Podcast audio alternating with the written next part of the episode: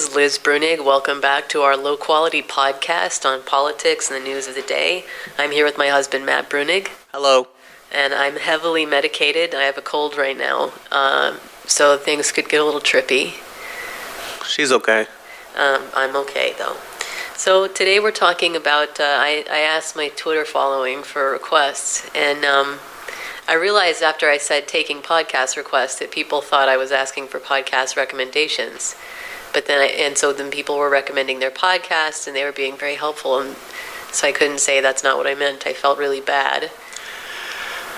I've got enough podcasts already. Yeah, I know that you do. Um, but so the bit that I couldn't, I couldn't then say, well, actually, what I meant is, you know, ideas, things that you would like to hear discussed.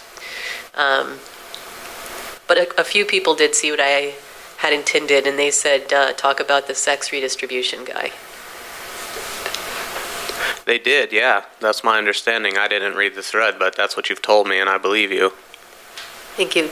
Uh, did you read the sex redistribution guy's article? You want to give some context? Robin Hanson? I didn't read his article. I read his tweet. I guess I should have read the article for this. Good job, Matt. I read the thread. Really putting in effort here. I didn't know there was an article, actually. I thought it was just a tweet. Uh, what does the article say? You read it. I think it basically says the same thing the tweet said, honestly. Yeah, a lot of things can be summed up in a tweet. People fleshing out, they put 800 words on a tweet, and, you know, I get why it's done professionally, but, you know, waste a lot of time basically, he argues. So this all comes in the context of a terrorist attack in Toronto, where the um, assailant seems to have been motivated by taking part in the online incel community, which is short for involuntarily celibate. Um, so you have people who are voluntarily celibate, you know, people take religious orders and so on and so forth, and you have people who are involuntarily celibate who just can't uh, seem to get you know, relationships, sexual relationships going. And, uh, and so he appears to have been part of this community of sort of frustrated young men who talk online about their their feelings.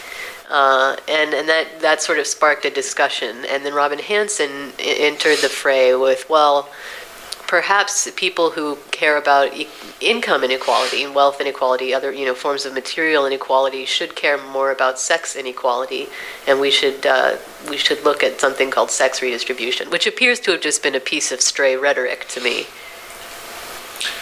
Yeah, I actually didn't even see that phrase until, in, except in uh, Ross Douthat's op-ed piece. Um, I didn't I didn't realize that that was a phrase he had used, uh, but I had seen the equ- equivalents to other uh, uh, quantities that can be distributed unequally See, you have a sort of esoteric read on the origins of the, the many category errors that led to the discussion of a sex redistribution. Yeah, I think it's important. I, you know, if you want to understand why you know libertarians kind of veer off into this strange. And Hanson is a libertarian. Hanson's a libertarian, and and you know, uh, many years ago, I would I wrote about libertarians a lot and libertarian philosophy. I should say I did my you know my my capstone undergrad paper on on Nozick and libertarian theories of property. I was very very fascinated by by those theories, and so that kind of informs a little bit of my understanding of where um, libertarians are coming from. And if you've ever been online and sort of viewed the like online libertarians, it's really not uncommon at all for them to say things like taxation is equivalent to uh, you know rape or equivalent to you know theft uh, to say things like trespass is like punching someone in the face. And if you kind of drill down sort of the whole libertarian move, the, the, the mistaken move that I think underlies their ability to even go there mentally is the way a lot of libertarian theory works is they take as a given the general intuition people have that it's wrong to violate other people's bodies. It's wrong to like hit someone. It's wrong to molest someone. It's you know it's you, you know keep to yourself, keep your hands to yourself, that sort of thing. And then what they try to do is they try to extend your person into non person things. So they try to say, like, this land is sort of like my body And like Locke gives the most explicit telling of this, where he's like, You're mixing your labor into the land. Your body is being poured into the land, into what you're producing. And there's a lot of effort to just try to borrow from that intuition that we have that it's wrong to violate people's body and somehow extend that to non body things in the world. That's like the whole move. And so for them, after they've kind of convinced themselves of this rather ridiculous idea that like land becomes an extension of your body after they've convinced themselves of that, that it's very easy for them to then turn around and say, well, wait a minute, if you think that uh, material resources should be distributed differently than I think they should, then you're basically saying you think it's okay to violate someone's body because, after all, material resources, resources are my body. They're an extension of my person. And so, like, we're way off into crazy land at that point because their whole premise that non person things are sort of extensions of an individual's person is, is, is just clearly incorrect. Yeah, I. Uh in pulling back a little bit, I, I remember after uh, my debate with Bryan Caplan. Do you remember that when I debated socialism against libertarianism at LibertyCon? I do remember that. It was a good debate. Uh, thank you. Um, did you rule that I had? Would, would you have voted me up there? Or? You know, I'd say both teams played hard. That's how I would judge that. Okay, well, that's a little bit dispiriting. Uh, but I remembered afterwards we went into a, like a like a conference room to take questions from the crowd uh, that that we hadn't had time for on stage, and uh, and the kids. Uh, someone asked a question about uh, about rape, and, and Professor Caplan said that it was you know essentially a kind of property crime. That's very common. That's very common, you know, because in some ways, after they have have extended their person onto property items, they then turn around and say everything is property. So, like the initial intuition people have about how it's wrong to invade someone else's body just gets read as property because, after all, uh, I've I've basically, you know, it's like I've extended bodily autonomy, to use that phrase, onto non person things and then called that property. And so now I can just turn around and call my bodily autonomy also property. And so like they, they complete the circle and now everything's property and then they that that's sort of how they proceed. And that I think is the uh, basis and, and groundwork of how you get into these very bizarre positions where isn't distributing income differently the same thing as distributing sex differently, even though one involves a body and one does not involve a body? Right. I mean, and, and you, you can see historically, to kind of pull back a little bit to intellectual history, the big change this makes. And the, uh, the Enlightenment rolls around, and you start having Lockean theories uh, of, of property and self that kind of seamlessly blur the person and the things that they own into a single unit. So the image you get of a person basically winds up being that of a kind of uh, ghost that is controlling this machine which it owns. It, it's, uh, it owns its own capital uh, in that your spirit or your mind or whatever is just sort of sitting there piloting this bodily craft that it has. And, uh, and then it, it admixtures itself with the world and starts gaining uh, self like entities in its other properties. And this actually, as strange as it is and as bizarre as it is, becomes one of the founding myths of capitalism. Oh, absolutely, and uh, the way you describe it is very is a very like sci-fi aspect to it. It's like you know I'm I'm picking up parts of the world and sucking them into my overall, you know, kingdom of under of, the penumbra of my rights. Right, they're under me. My personal rights. Yeah, and as I acquire more, there's now my body is just getting bigger, and my machine is just getting bigger. Um, well, this is the yeah. point that Mark Fisher makes really well in the weird and the eerie, and that capitalism's a little creepy. I mean, there's this, there's a dark magic about it where things multiply and grow and gain in an almost cancerous way, in an out of control way uh, that's hard to even fully understand from the perspective of a layman. Um, and this this story about how property begins to blend with the personal rights of the individual and gain its own primacy in society just like a person. You know, you see it pop up in a lot of different ways. One of them is the corporate personhood conversation that we're having all the time. Uh, but it is, it's eerie. It's, it's sort of weird.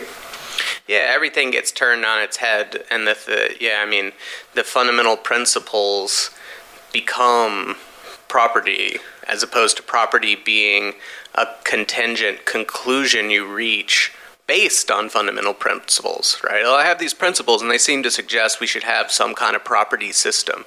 No, no, no, the property system is now the axiom. And even things like why you shouldn't uh, be, you know, sexually assaulted is derivative of property. Of a property right. Yeah, as right. opposed to being like, oh no, we reason that property is sort of like your body. It's like, no, no, no, no. We reason your body is sort of like property now. Like Yeah. the, the the creation has become the the you know the master. Uh, Right. So Property rises into the centerpiece uh, of moral reasoning, and uh, and this displaces all of the ways of thinking about sort of the human being, sort of humanist ways of thinking about morality, with the person as this sort of very special thing at the center of it, and the world emanating out from around that. Now you have property rights, uh, and and everything else becomes derivative of that. Um, and so I guess in, in Hanson's view, it's hard to distinguish uh, sex from income, right? I mean, uh, he, he sort of is thinking in terms of utils, isn't he? Well, he might be thinking in terms of utils, but also I think he thinks that income redistribution, quote unquote, is a, f- a, a form of bodily violation equivalent to it. You know, you've come and you've you've taken a piece of me and given it to someone else, which is not unlike, you know, you can analogize that to sex or rape, which they do, So, right? so some people took Hanson as legitimately proposing a kind of sex redistribution. You seem to think he was more making a provocation about income redistribution. Uh, yeah, yeah, that's my read. I don't know. I don't know him personally, but that's. Ex- I mean, based on my you know history of following libertarian stuff on the internet for years and years and years, that's what it most fits into is a reductio where you're like well if you're saying that we can distribute income differently than than laissez-faire capitalism if you're saying you can take what's mine and give to someone else then why can't i take your body and have sex with it?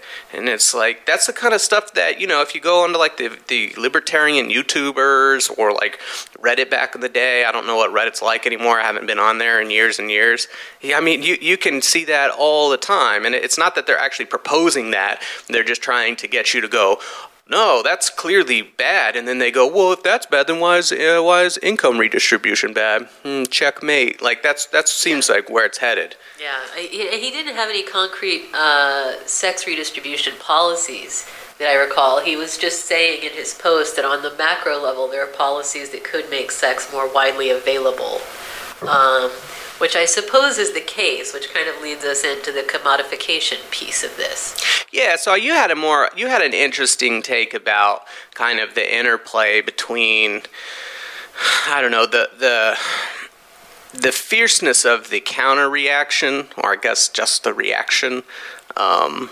and the tension between that and some views about libertinism and you know that sort of stuff. And so I think that's a kind of interesting, you know. Yeah, well, I think libertinism is very rare, and I think it always has been.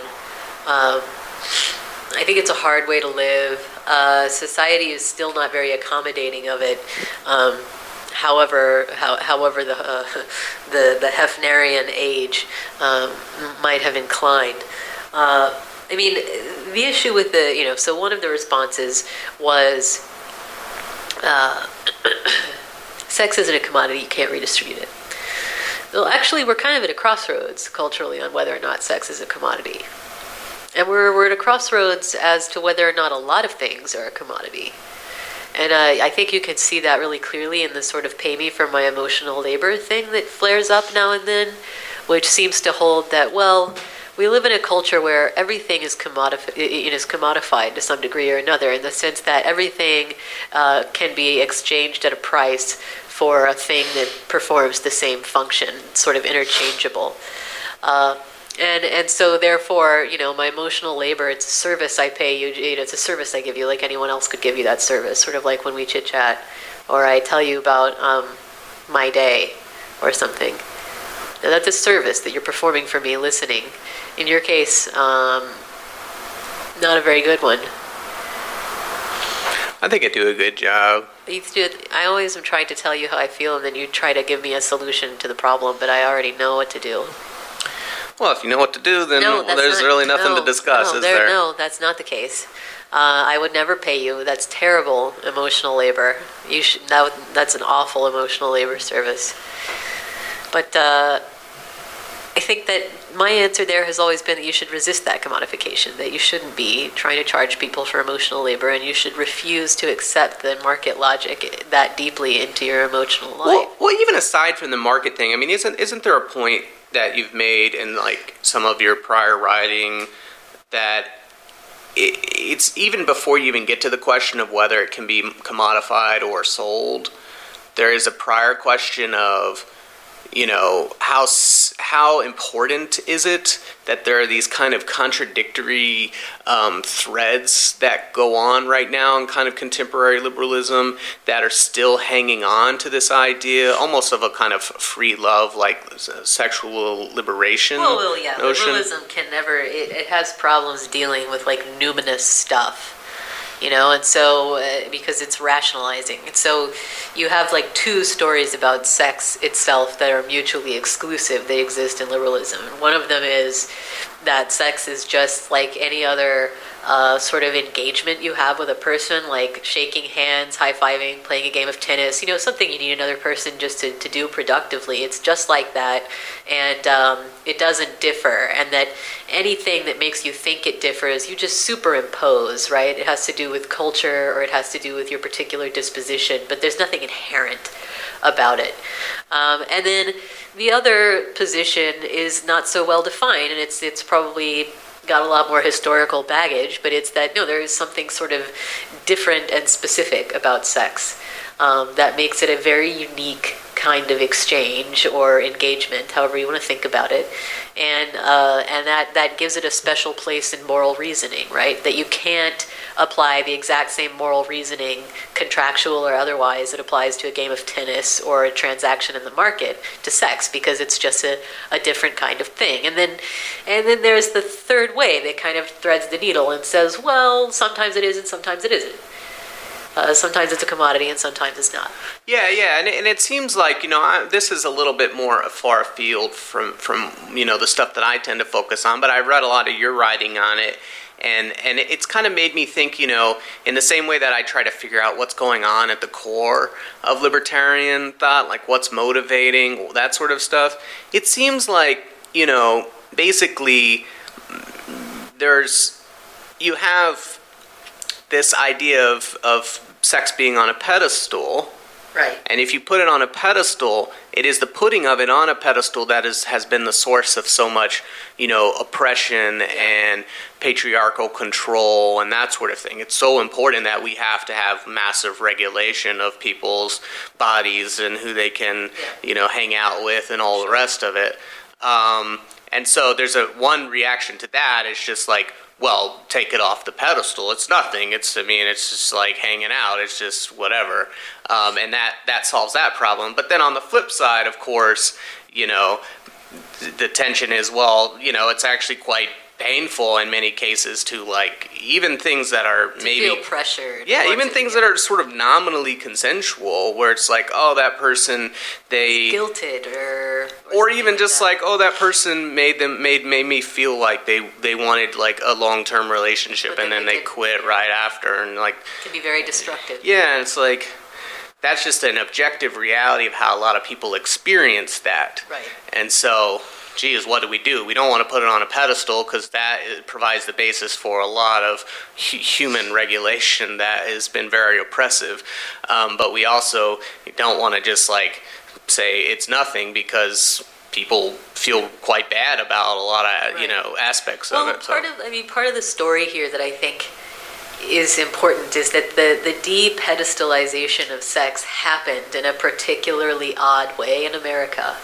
So you have sex on a pedestal. You have this sort of Victorian uh, perspective on sex, which is not to say that all Victorians lived this way, but that this was the philosophy they would have purported to ascribe to, which is that you know it's a sort of sacral part of marriage and. Uh, it's it's it's very private, very personal, uh, very important, and uh, and especially um, fragile, you know, where women are concerned. Uh, and so the deregulation, you know, if you if you want to if you want to use those terms, that taking a taking sex off the pedestal in the United States, the way it happened uh, through the you know you can, the feminist movement was part of it, but it was also the feminist movement was also sort of commandeered or, or cheered along by sort of the Hefner crowd, right? And and their perspective has this dual movement in it, which is yeah, uh, we're taking sex off the pedestal. You should be able to have uh, any kind of sex that you want, but also part of that is removing women from this kind of place of superior moral concern they've occupied. So women have henceforth been seen as this sort of better moral agents. You know, that, that women are particularly moral and men are kind of rapscallions and women kind of have to regulate them. Everyone kind of comes to an agreement that that's a bad way to do things. But then the way that some people, and this is the kind of new libertines, the way they move forward with it is not, well, yeah, no, men can be uh, moral people as well. It's not to say that men should also have, you know, carry moral responsibilities and regulate their behavior. It's to say, uh, yeah, well, women ain't hot shit anyway. You're not as big as you think you are. You're not as good as you think you are. So then the depedestalization of sex comes to involve a darker view of women in general and a, and a kind of malicious uh, approach. You know, put you in your place. You're not going to tell me what to do anymore, mom. Uh, yeah, we're equals, but that just means I'm taking a particularly predatory approach where prior I might have been pressured into taking a somewhat more restrained approach. So that's just part of the complicated story of the sexual revolution, right? That it did come with a certain new misogyny. And no, no misogyny is brand new. I mean, we've tried them all out uh, over time. But that's part of how it went down in America. And so I think we're still living with this sort of aftermath of that double movement. And, uh, and you see that unfold in sort of debates about affirmative consent and so forth. Yeah, yeah, that sounds right. Um, Appreciate it. no, I mean you're you know I have nothing to add because you're really you, you know you you're really on top of that particular uh, you know, area. Um, so, Thanks. but yeah, I mean, so you know, so so there's that issue, and then like to return back briefly, I guess, to the commodification question. The that gets starts to get really confused. So I was reading a lot of the sort of counter takes and and you know I kind of my my competitive debate just sort of slotting of arguments and you know the way that my mind sorts through stuff which is probably really unhealthy um, there were a lot of people who like I, I definitely agreed with that this whole thing was preposterous but who nonetheless sort of presented arguments about commodities and stuff that really didn't make a whole lot of sense. So this is just this is part of matt's personality that um, matt will not agree with you just because you come to the right conclusion. You actually have to make the right argument. And, uh, and Matt will call people that he agrees with on bad arguments as readily as he will call people who he disagrees with on bad arguments uh, because, uh, as a doctor once told me, rigidity is at the core of the autistic mindset. I don't think that's rigid at all. I think it's very flexible, very creative mentally. You know, what's really rigid is, you know, just relying on social cues and that sort of thing. Is that, is that really is that really what's rigid? That's what's rigid in my mind. And so you're really the free one. I am a free thinker in you the are. truest I mean, sense. I have to give you that in the truest sense. You absolutely are. I admire that you're skipping Mother's Day this year because you don't like the restaurant that my parents picked out. Not the rest. I don't like restaurants. Period. I know. So I know. that's not a knock on the particular restaurant. Um, you finally decided to make your stand this Mother's Day. Yeah. Well, the restaurant is also bad. Um, it just takes so long. God Almighty! I don't want to spend three hours in a restaurant. You know, maybe if we could order the entrees in advance and just have them ready, you know, on the table when we get there. Just walk in and sit down with your Just want to go, just tuck on in. Yeah. Yeah. I mean, or you know, something like that. I, I have to give your folks this. It always took about 25 minutes to meet with your parents and. Uh, That's what a normal meal takes. that is absolutely what a normal meal takes in real America. There's social occasions. There's social in real America, My you go to the Chili's, you're in and out in 35, 40 minutes. You're not. It's not a four-hour occasion. Well, oh, I'm having five courses. Uh, no, I don't want that much. Just give me my. I no appetizers. Give me my entree. Give me my water. We're gonna go. You know, I like apps though. Too expensive. They're too expensive. Yeah. Well, well, okay, well, so Matt is the freest man in America, in other words, and if you argue the wrong thing but you come to the right conclusion, you're still wrong. Uh, and so that's a good preface for how Matt started slotting all of these commodification arguments. Yes, so there was one tweet from a particularly prominent person. I'm not going to name anyone, but it went like this. Okay. So here's the issue, right? So you think about Robin Hanson's thing, and he's basically, you know, implicitly saying that you can kind of like slot access to bodies in the same place as you can access to income, even though, you know, we just went over all that. And so, you know, it starts with, you know, women are not commodities. Okay, that makes sense. Clear, clear. And then it goes, sex is not a commodity. And all, right away, I'm like, ooh, I don't know. I mean, I can see someone saying sex should not be a commodity, But, but it's a descriptive matter. as a descriptive matter, clearly people sell sex. Um, so it is a commodity and can be a commodity, um, you know, for better or worse. And then to throw it all out and just spin my brain, the third thing was sex workers are not commodities. And I'm like, what on earth? Like, obviously, sex workers are not commodities because you can't buy and sell Persons. persons. That's called slavery. Right. But the implicit nature of that statement is that they're pro sex work, right? Which Right. is certainly the like mainstream position on the left these days. But if you're pro sex work, then you also have to think it's okay that sex is a commodity. Or at least descriptively true. that it's at least true, yeah. You might, I mean, people pro sex work are, uh, for a variety of reasons, Right, right. like certainly like decriminalization, you know, in terms of harm reduction and all. Like, but then there are some who, who would think, no, no, no, this is like it's a fine, normal job, you know. And so, if that's your position, you know, it has to be that it's okay for sex to be a commodity. So, what, what are we doing? Are we like, what's the position here? Um, is it okay to buy and sell it, or is it not okay to buy and sell it? Um, and that, you know, it just starts to scramble the brain. And then there was another tweet that was sort of like, you know, if you're saying people have a right to sex, then that's like saying, you know, you have a right to to someone's body or something like that, right? And you know, immediately I'm like, that's the Rand Paul argument against the right to health care. If Doctor you've slavery. if you've ever seen that nutty YouTube video, he's like, uh, you know, a right to health care, if you think about it, that means you can go to a doctor and force them to give someone medical care. That's slavery. That's slavery, and I'm against it. Like, that's what his YouTube video about it says.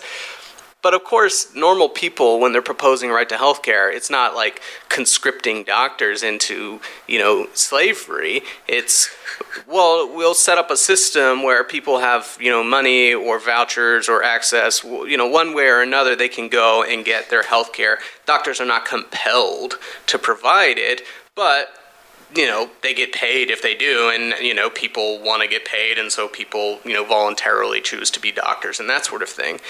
And so I'm like well you could i mean if you think about it logically you could see a similar situation in the sort of sex work world where well if you just made sure everyone had adequate access to income and you made it to where sex work was widely you know was was legalized and and was the services were widely available then you know you wouldn't have to force anyone into anything just through normal market transactions, whether you're using vouchers or money or whatever. Most people would be able to buy sex, and you, you could then declare, we have, you know, satisfied the right to sex. You know, you could do that in the same way that you do with health care, you know, if you have a universal health care system. That doesn't involve any slavery or compulsion or anything like that. I'm not saying that's a good idea, but I don't see how the ar- where's the argument coming from? How does this even work? I mean, you know, the whole thing, it, you know, the upshot of it is saying that it, it's that anyone who has a right, that saying anyone who has a right to a commodity is the same thing as saying there's slavery on the other end.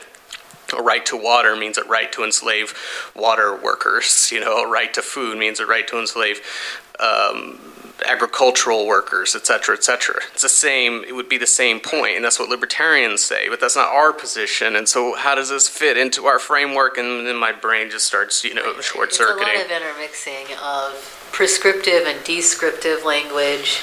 A lot of the confusion comes from the fact that rights talk is actually very unclear and, and very kind of cloudy.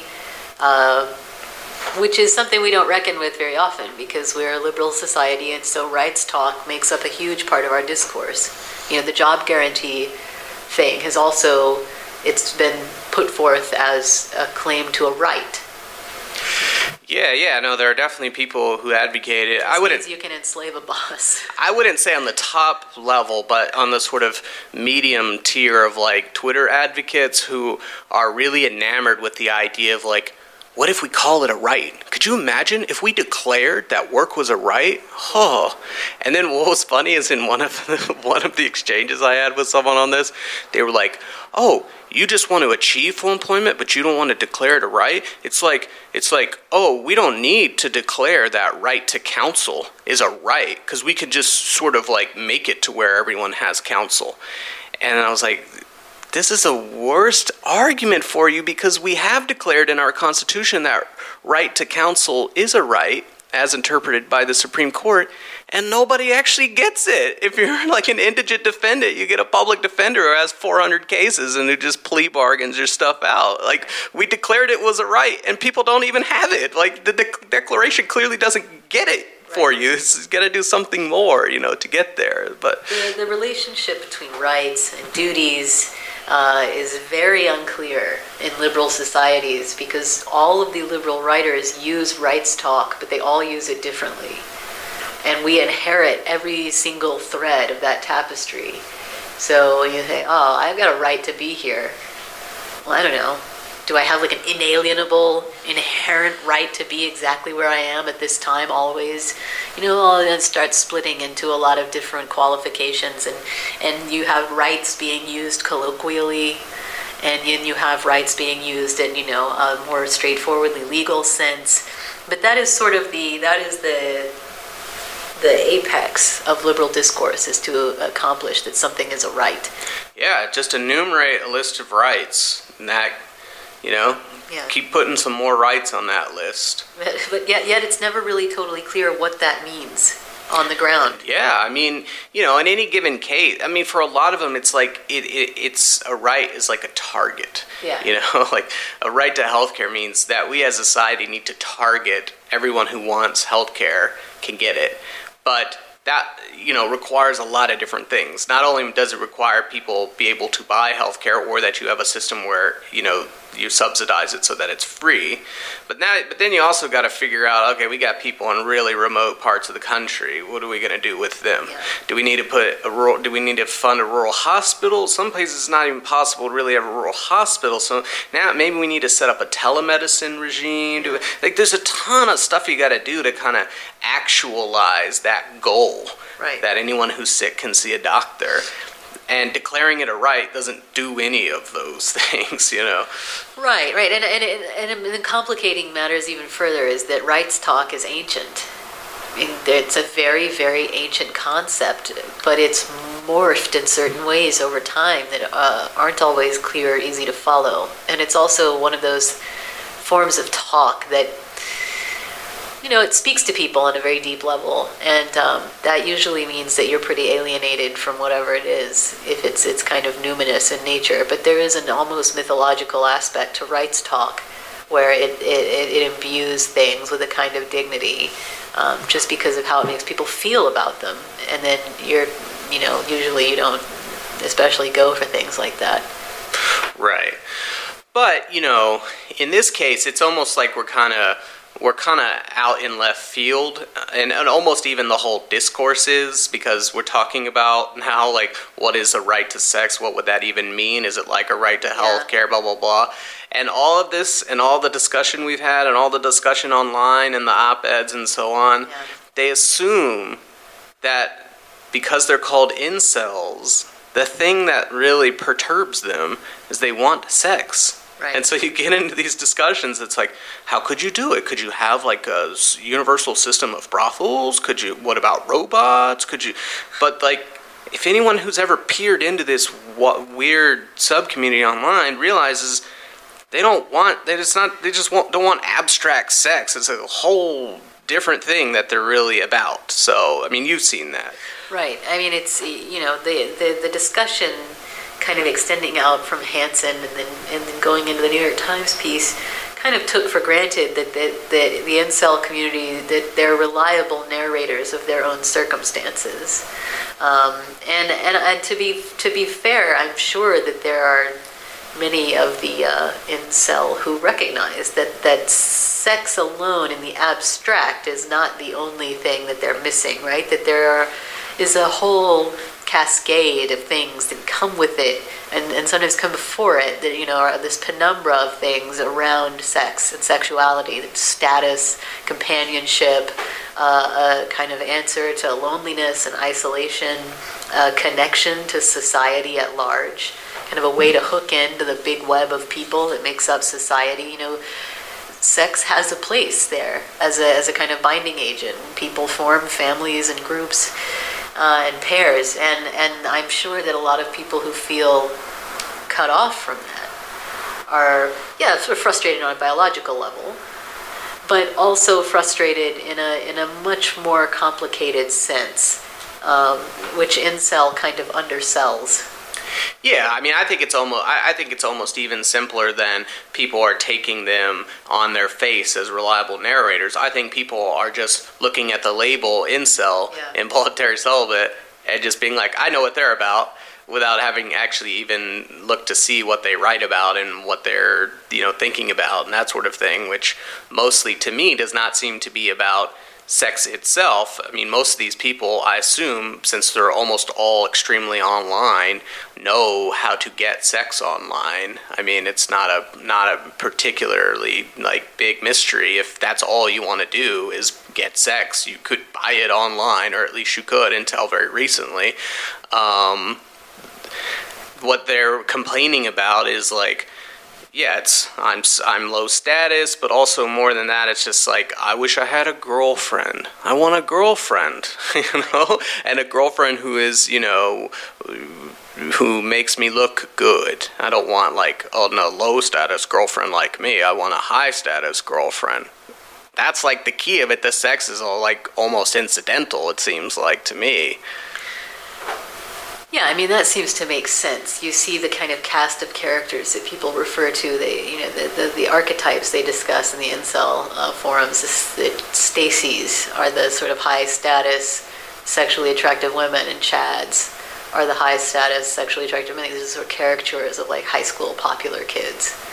And so it's very clear that it's not just sex in the abstract, like you're saying. There's a factor of here that's status related.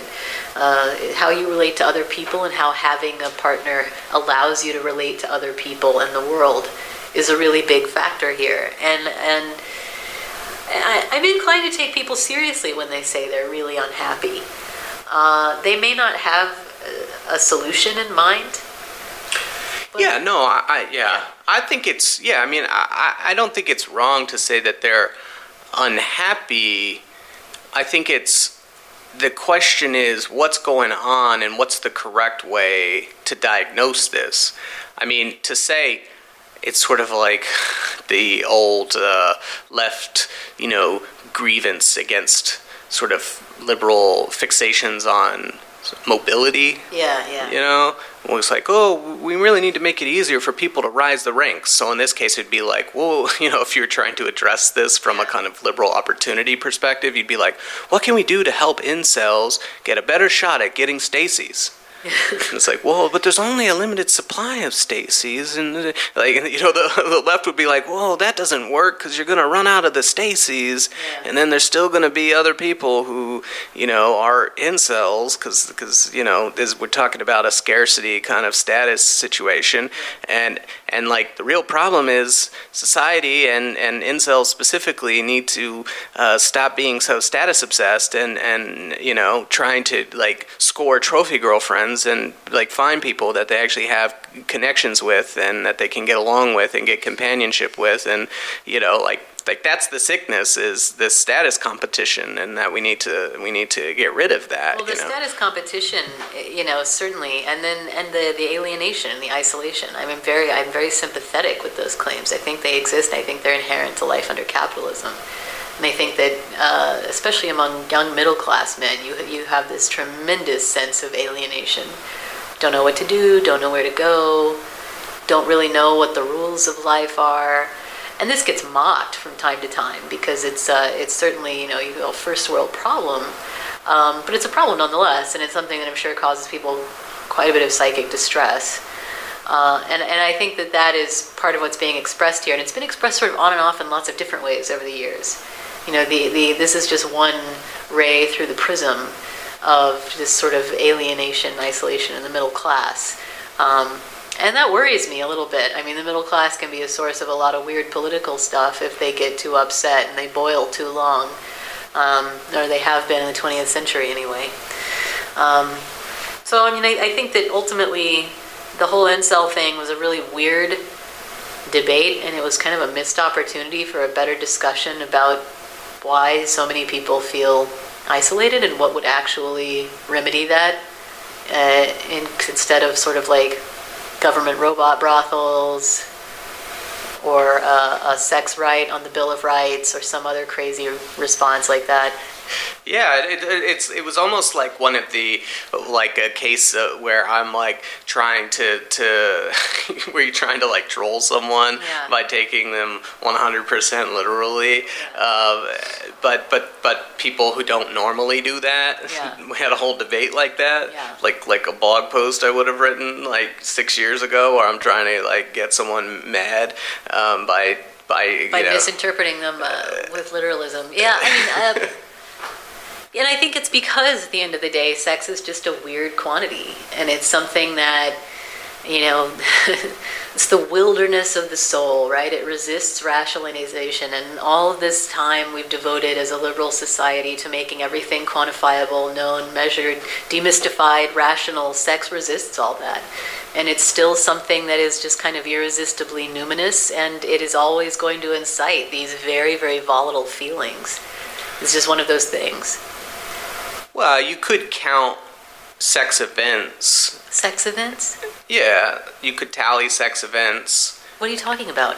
if you were trying to quantify it. No, no, no. I mean, Sex that's events, not, no, no, and no, then you could do like a Gini no, I of didn't mean, sex I didn't, No, I didn't mean quantify in a literal sense. You I, could do like a No, no, no, P90 to P10. no, no, no, I meant that or a it's something Palma. it's hard to, you know, fully rationalize. It resists sort of clear a- and and regulatory description. Yeah, I didn't mean that you can't count. you could count it though, Okay, and that's all I'm saying, just to make sure people realize that No, I con- recognize I'll that you can. concede. You, you can count it, and they do have sex surveys. They don't exactly know, count no. sex events in those surveys, but they'll ask things like, "Have you had sex?" and "How much do you have sex in a given week?" that- and I know you can quantify that that stuff. sort of thing.